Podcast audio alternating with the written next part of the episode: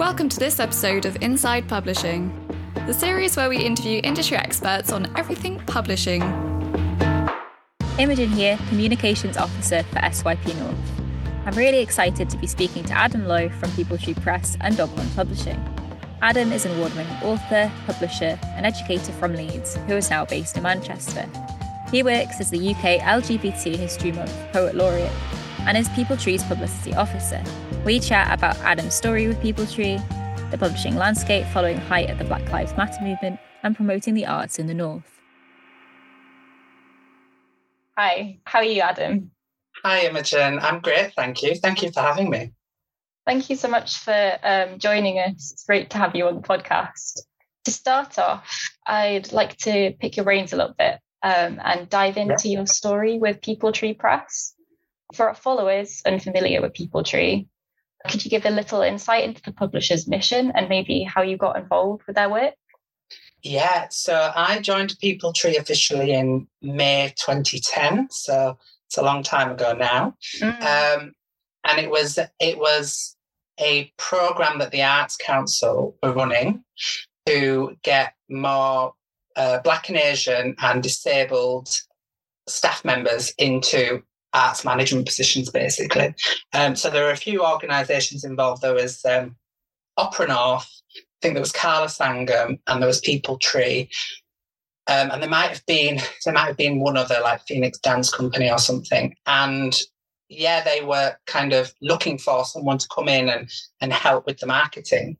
Um, and I just saw the the opportunity and I I kind of went for it. I'd already had a relationship with Peepal Tree for a few years because when I was um, at university and I was writing a novel, I, uh, I, I met a friend of a friend who was in publishing. He worked at Penguin, and we were just in like a, a, a, gay club. And you know, I remember telling him when I was drunk about this book that I was writing, and he said, "Oh well, why don't you have a look for Peepal Tree Press because they're local to you?" So I kind of googled Peepal Tree Press and ended up finding out that they have a writer development program called Inscribe, and got in touch with someone there called Kadija George, who is um, one of the co-directors of Inscribe, and they invited me to come and join some of their workshops, which must have been about 2008, 2009. So I'd already had a bit of a relationship with them. I went on a few writing residentials.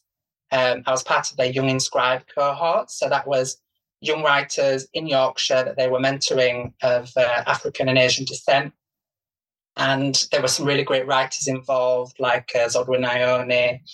And we, yeah, we, we, we built up a bit of a relationship then with the, with the press. I remember that when we did Arvon, for our residential, the, at the end of the Arvon, people would make like a little kind of pamphlet anthology thing, which had some examples of everybody's work from the course.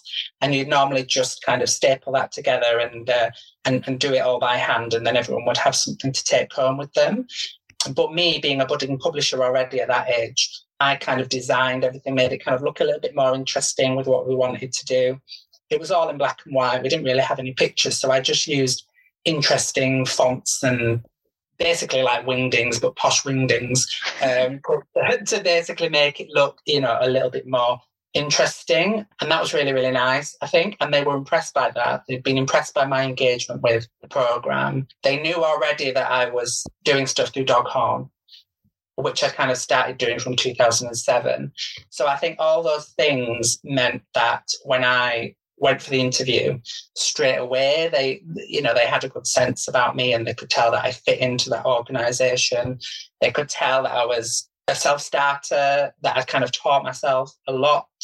But at the same time i was really hungry to learn. Um, and i did i learned loads from working with people tree. Like the amount that i'd kind of taught myself it was all how to make the the limited tools that I had work so that I could do something that approximated a professional, you know, quality publication.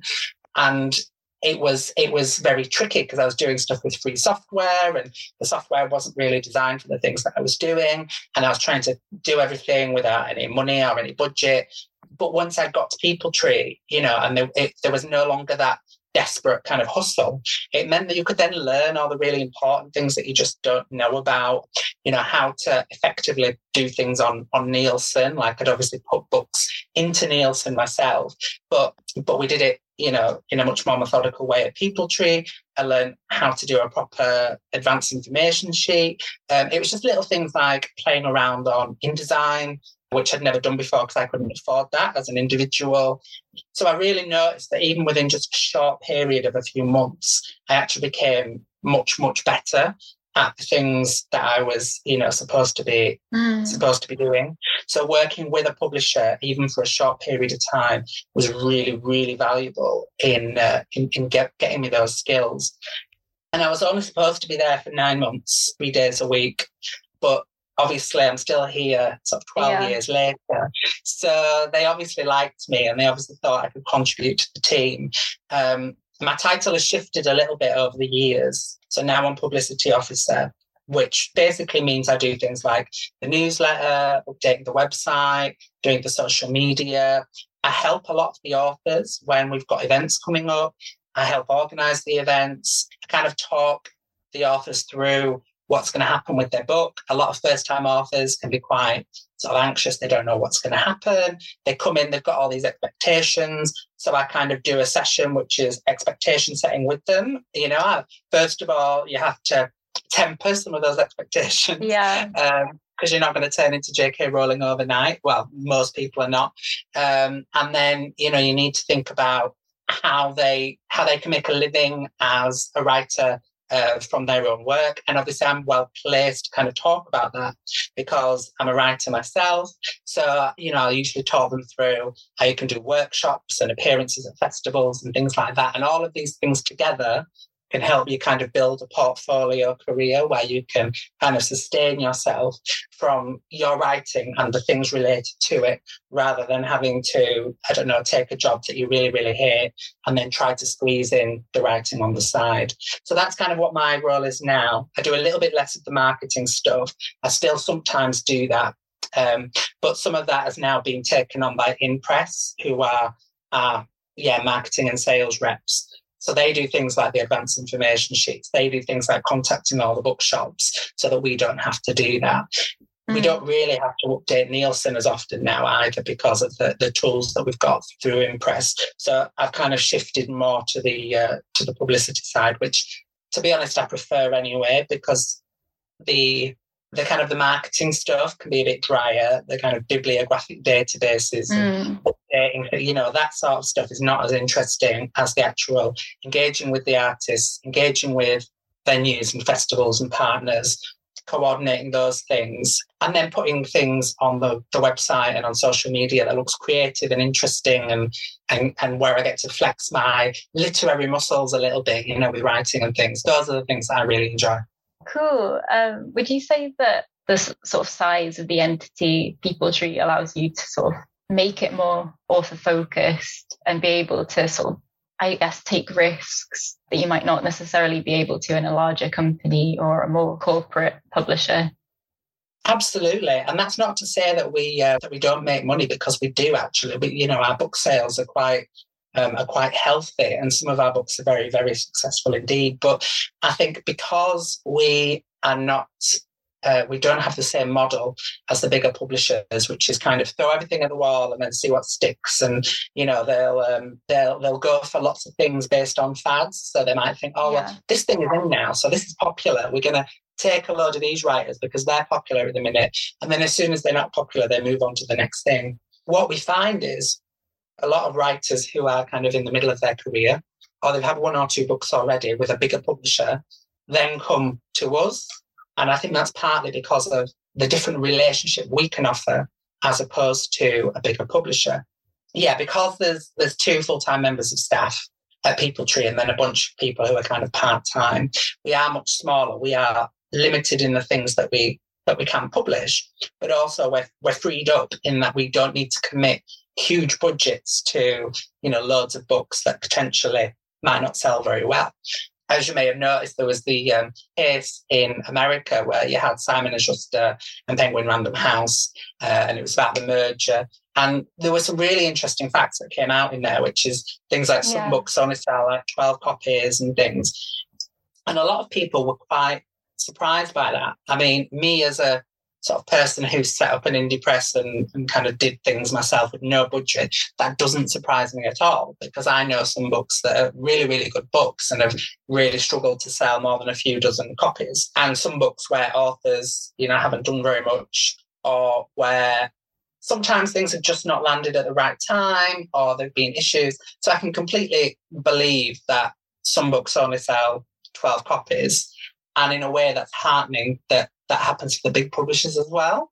But I guess yeah, if you're a bigger publisher and you're spending millions of pounds on all these books, and there's a big chunk of them that are barely making any of it back, that that kind of condenses your focus a little bit, and it means that you would almost be more ruthless. And so you are going to laser focus on the people who get you that money that enable yeah. that model to continue. Whereas we're not as driven by the profits, our costs are not as big, we can be more nimble and agile. We can we can respond to things, you know, on much shorter notice. So when we pick a book, it's because we love it. Like we want it to sell. We really hope that our affection for the book passes on to other people. But even if that book only sells a few hundred copies, we're we're kind of happy with that if the book has kind of done the best that it can and we've supported the author as much as we can. We kind of think that that's okay. And there's very, very, very few books that we actually take out of print. So we will leave those books in print, even if we don't think they're huge sellers. Whereas a lot of bigger publishers, you know, if you're not selling a certain amount, they just take it out of print and that's it, you know, and then then that author is kind of left adrift, as it were.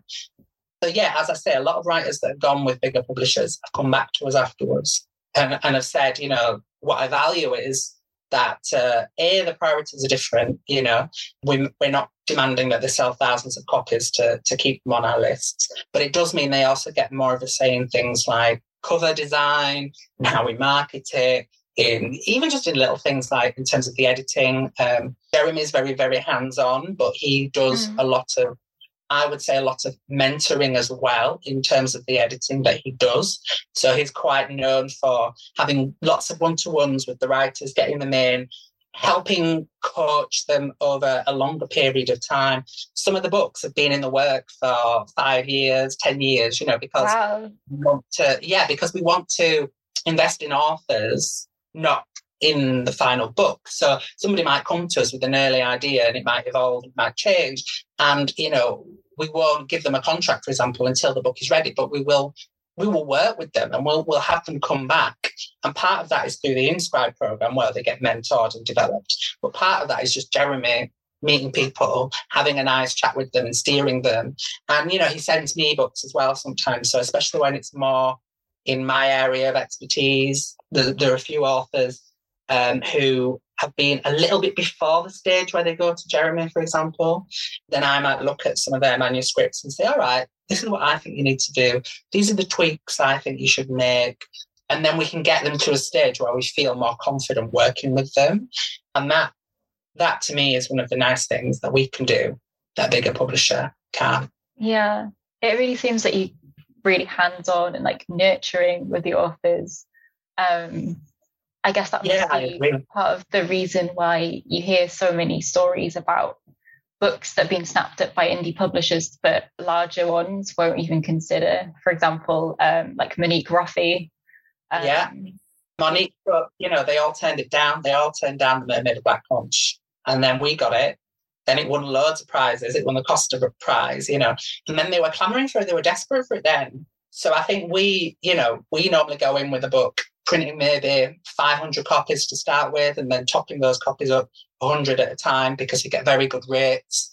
We've been using Imprint Digital, who are a really good um, kind of publish uh, printer, sorry, that do very decent pricing. So that has allowed us to be quite dynamic in how we do things. Mm. And sometimes we think a book needs more copies, we print more copies. But then with Monique's, we suddenly had this demand for like 20,000 copies, you know, and we were, we, we kind of got that done really, really quickly. But, but thankfully, we don't need to do that for every book because I think if we did, to keep those costs down per unit, if we had to kind of publish 20,000 for everything, we probably would be more selective because the last thing you want to do is pulp a load of books or, you know, mm. warehouse them when they're not when they're not moving. And it puts a lot of pressure on it. It might make the copy of the books, you know, a pound each if you're printing 20,000 of them maybe. But is it really worth it if you're then going to have 19,000 of them sitting around that are unsold? It might make more sense to print 500 at a time and pay two two pounds a copy, you know, and then reprint them at 100 a time, rather than yeah, bind up all that capital in kind of warehousing and then trying to move things around, make space for things, trying to get books pulped if if they don't go anywhere. So that's very much against the model that we that we yeah. like to use.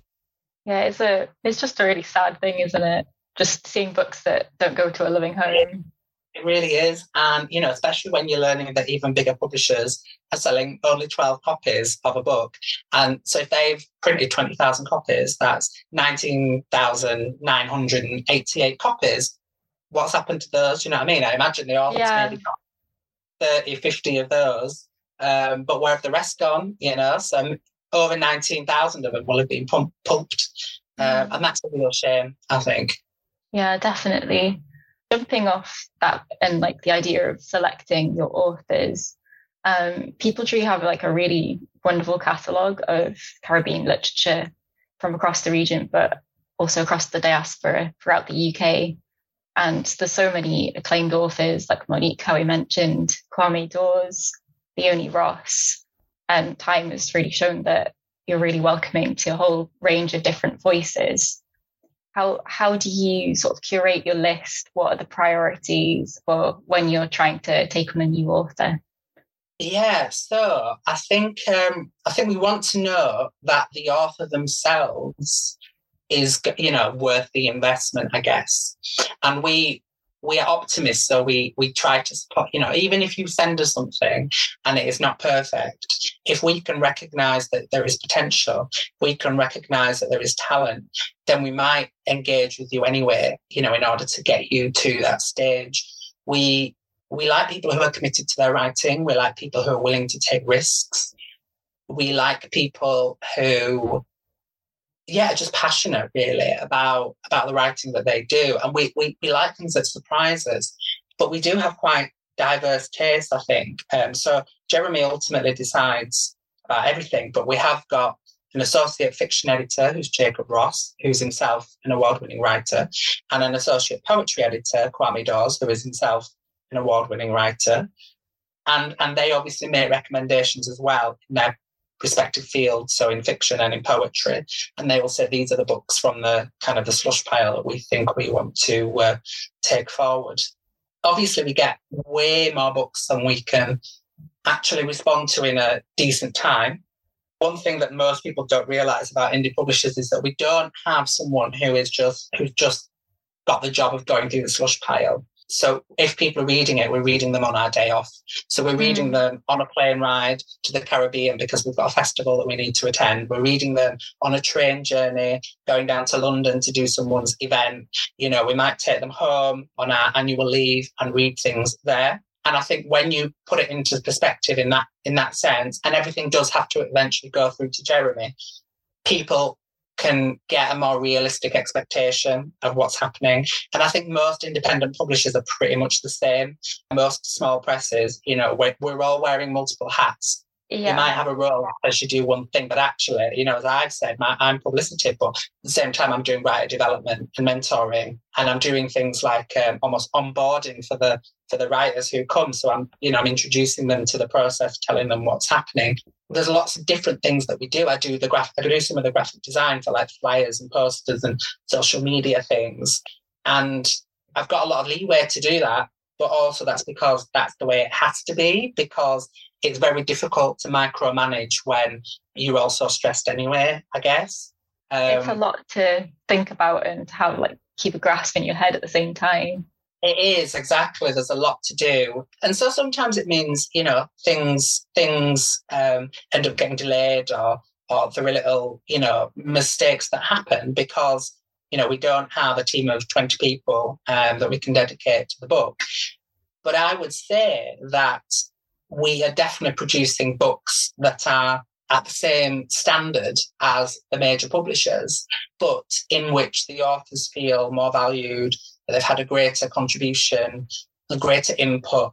You know, little things like actually printing in smaller amounts means that if a book goes to print and we notice that there is a major error that someone has missed, then we can fix that. You know, I've I've read books from major publishers that are on their third or fourth printing and they've still got typos in them.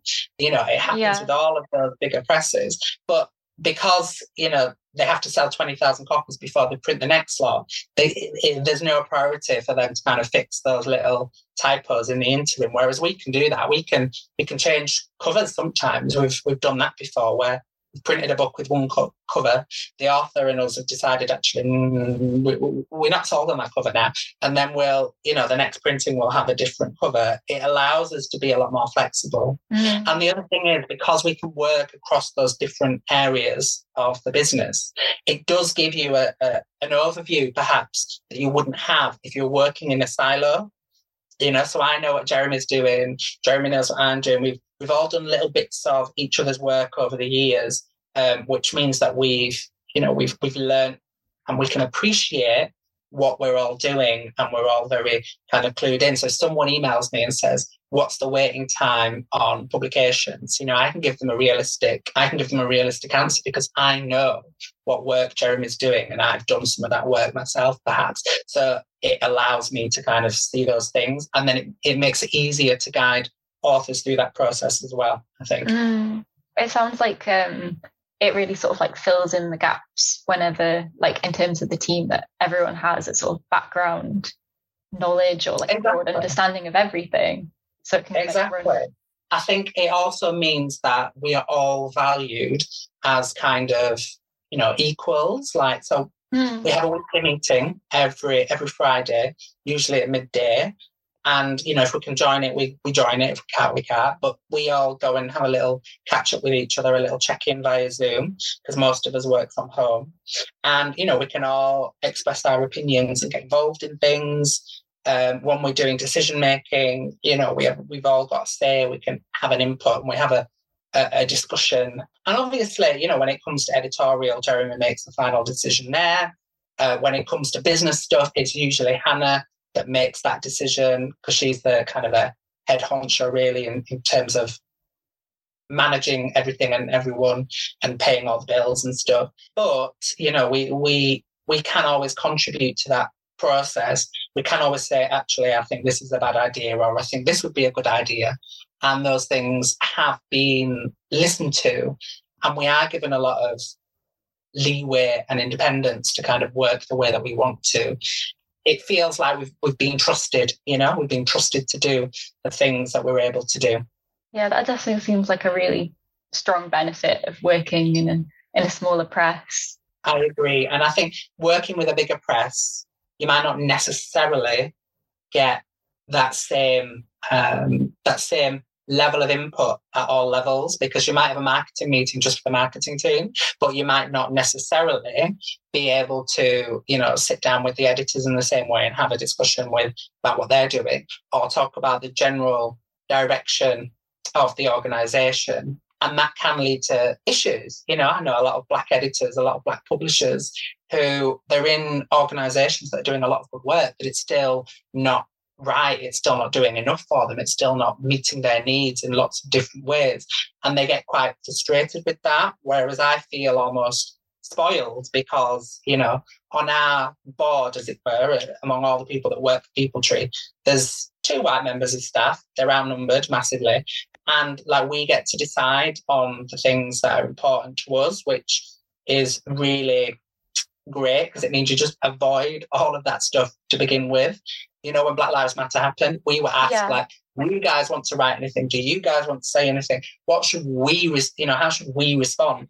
And actually, our feeling was because we are so political and we're engaged all year round, and we feel that we are championing, you know, Black and Asian voices all the time. We felt that we didn't actually need to do anything, and we felt do you know what? Sometimes it's really exhausting, like having to educate other people about racism mm. when they can just go out and Google it. So, you know, for me, it's really important that Peepal Tree lives its values. And I think that that's something that we do. Um, and that's something that obviously is reflected in every step of the publishing process.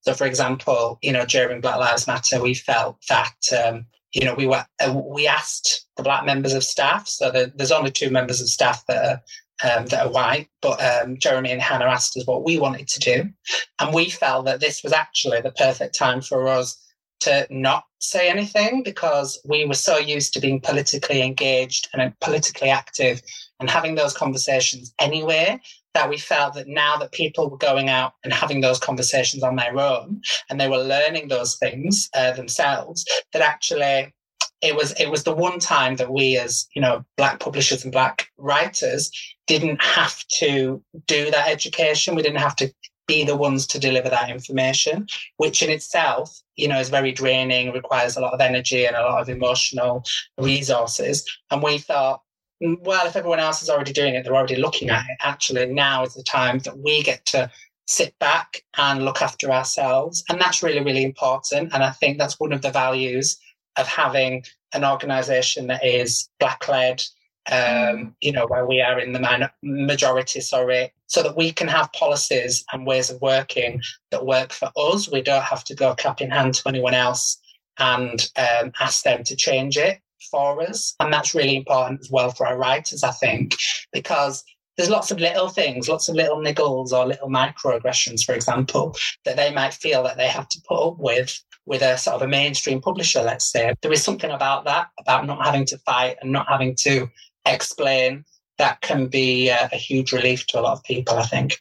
Yeah, it takes a lot of mental energy to be constantly like fighting those fights. Exactly. And I think we don't often know how much energy it uses up until we no longer have to do it. And we're like, oh, wow, isn't mm. this actually really refreshing? And the other thing that Peepal Tree benefits from as an independent press, you know, we're not based in London.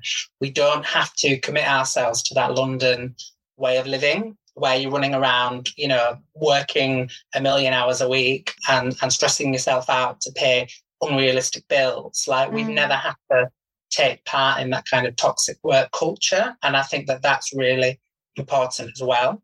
We, we have often been quite creative in the ways that we, you know, make the business work. So for example, we used to run printing press and we would do print jobs for other people that allowed us to do the publishing that we really wanted to do. That was yeah. really interesting time. That was before I joined Peepal Tree, but obviously I've heard all the stories. So we had our own printing press downstairs that required people to stand on it in the right time so that it would work. And, you know, you had to guillotine the paper yourself with a massive big scythe like uh, implement. Um, and they used to do print jobs for, um, you know, bookies. There was there, there was a bookie that would come in every sort of Friday, place their order for Saturday morning, so that when people went to the races the next morning, they had all these freshly printed books. Um, you know, they would do something like that late at night so that they could then pay for all of the uh, all of the creative stuff that they that they wanted to do. And you know, we've we've that was how dedicated we were. But obviously, we don't need to do that now partly because we got our Arts Council funding to do that, meant that we no longer had to print people's books. Um, but it also mm. it, it, meant that it gave us that space to kind of step away from that that model of of business that everybody's forced into, where you know it's all about making enough profit to be able to keep doing what you're doing, and it does give us breathing space, and it allows us to focus on the things that um, that a commercial publisher might not be able to do in the same way. So a big chunk of the funding that we get is for our Inscribe program, so the mentoring yeah. of of writers, and those are typically um, British writers, um, importantly, so British writers of Black and Asian descent, who you know who who are not very well served often by bigger publishers, um, and that that is something that's really important. It's very resource intensive, but there's not huge profits at it unless you want to charge £800 for people to take yeah. part in a course, which is what a lot of the big publishers do. You know, mm. for us, we don't do that. A lot of our things are either free or low cost. And if you're known to us, if you're a member of Inscribe, um, then they're even lower cost. Even our writing residentials are quite low cost. And that's all because we've got that breathing space from the Arts Council. Yeah, reflecting on like the Arts Council funding and your sort of placement in the North, what impact have you seen sort of on the opportunities and like growth in terms of like the communities that you serve? Yeah, well, there's definitely been uh, a, a, push. Obviously, there's the levelling up agenda, um, which you know sometimes I'm a bit skeptical of mm. in general, um, because that can be a political tool to kind of bribe the so-called red wall. You know, yeah. so we'll we'll give you money if you vote Tory next next election, kind of thing. But I have to say that the Arts Council, I think, has done a good job of kind of managing political need with actually artistic need. Um, so what we've seen, for example, is that rather than continue the model where it's London who gets everything and everybody else gets the scraps. This year they have made some difficult decisions and they have kind of shifted things a little bit more so that organisations outside of London are getting a chance and organisations that don't necessarily need to be in London are also getting a chance. I do believe that there are other issues involved um, you know, for, for some of those London organisations and, and for them, I think it must be quite difficult. But I think that there has been a shift, especially over, you know, the last 10, 12 years that I've been in Peepal Tree, yeah. um, to work with, you know, groups in the North to um, promote the arts across the nation. And it does make sense. Like the arts have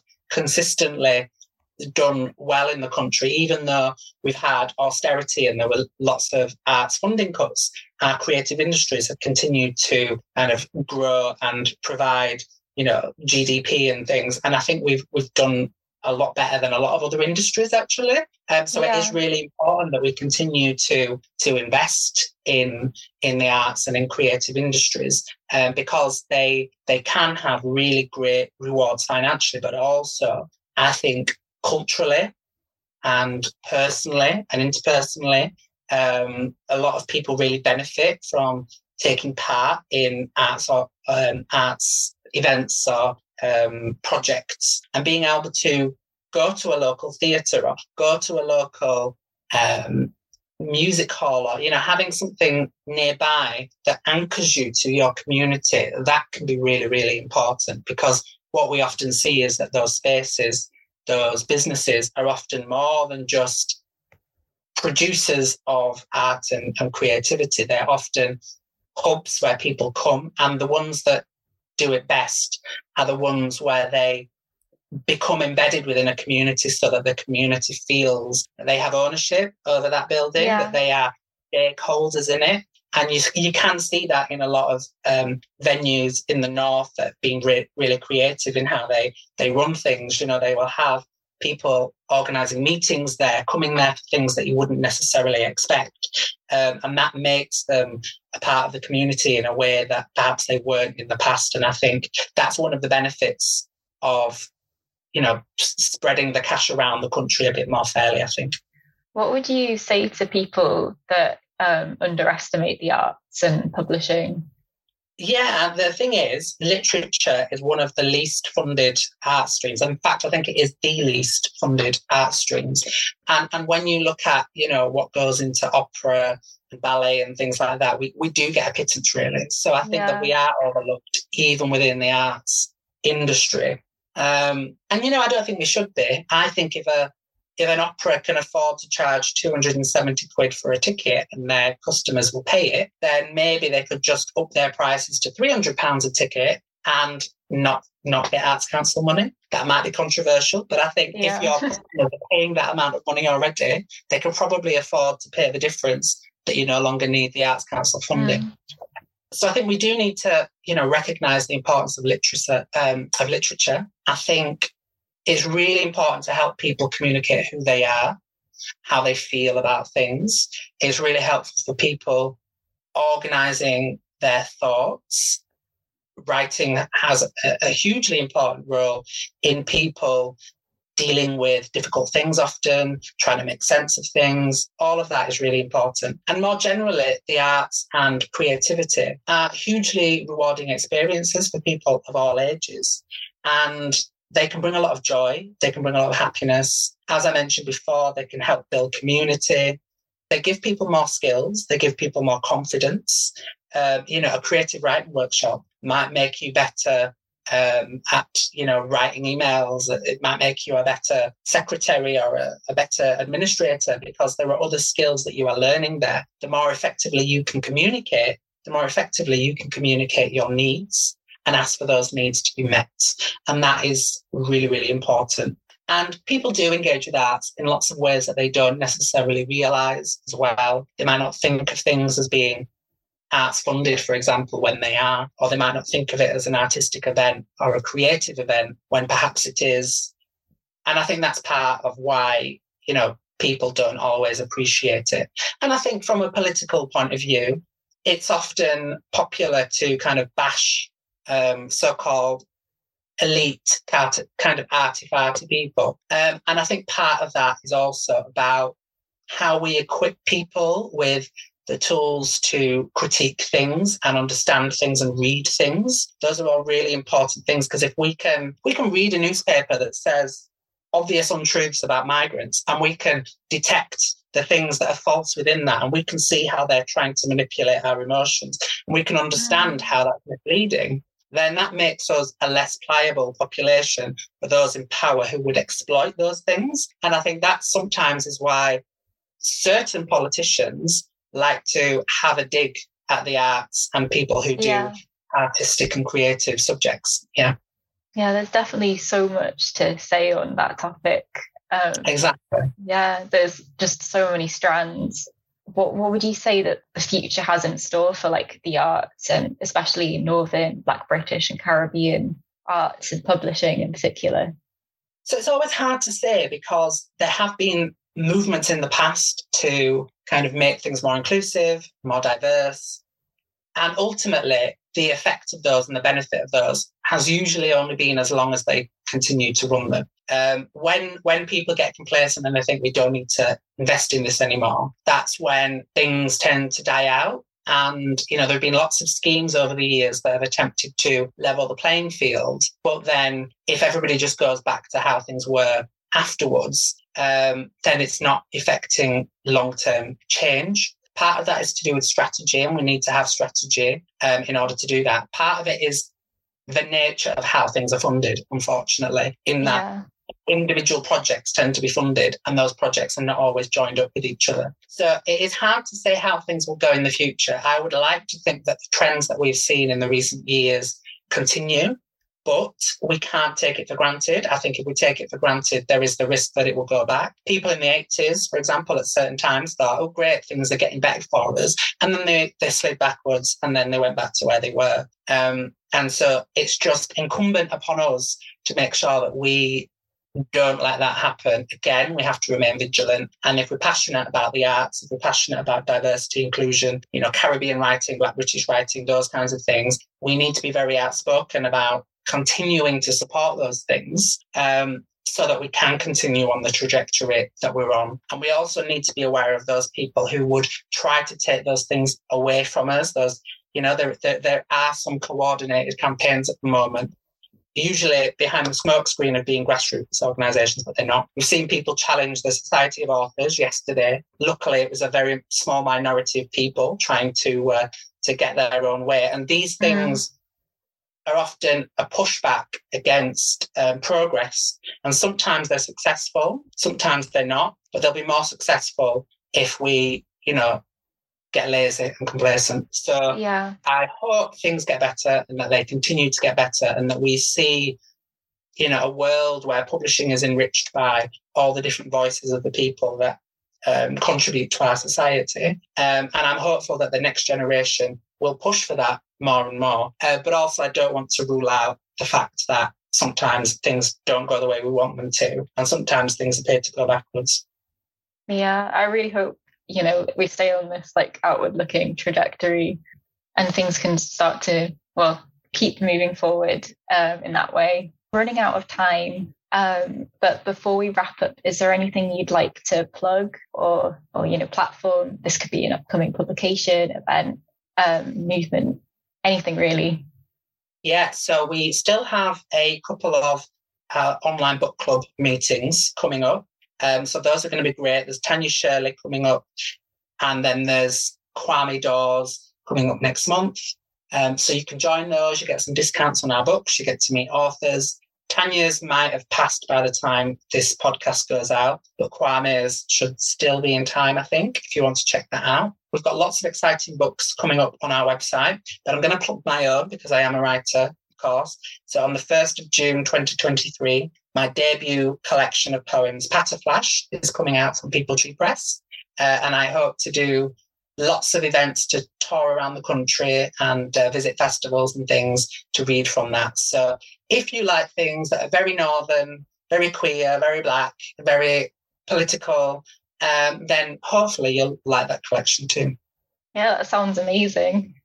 Uh, thank you so much for joining us, Adam. It was a delight to chat with you, hear about your experience, and I'm really excited to hear about the work of Northern Presses moving forward. Thank you so Thank much. you very much. Thank you for listening to Inside Publishing. I've been your host, Imogen Davies. If you enjoyed this episode, you can find more via Apple Podcasts and Spotify. See you next time.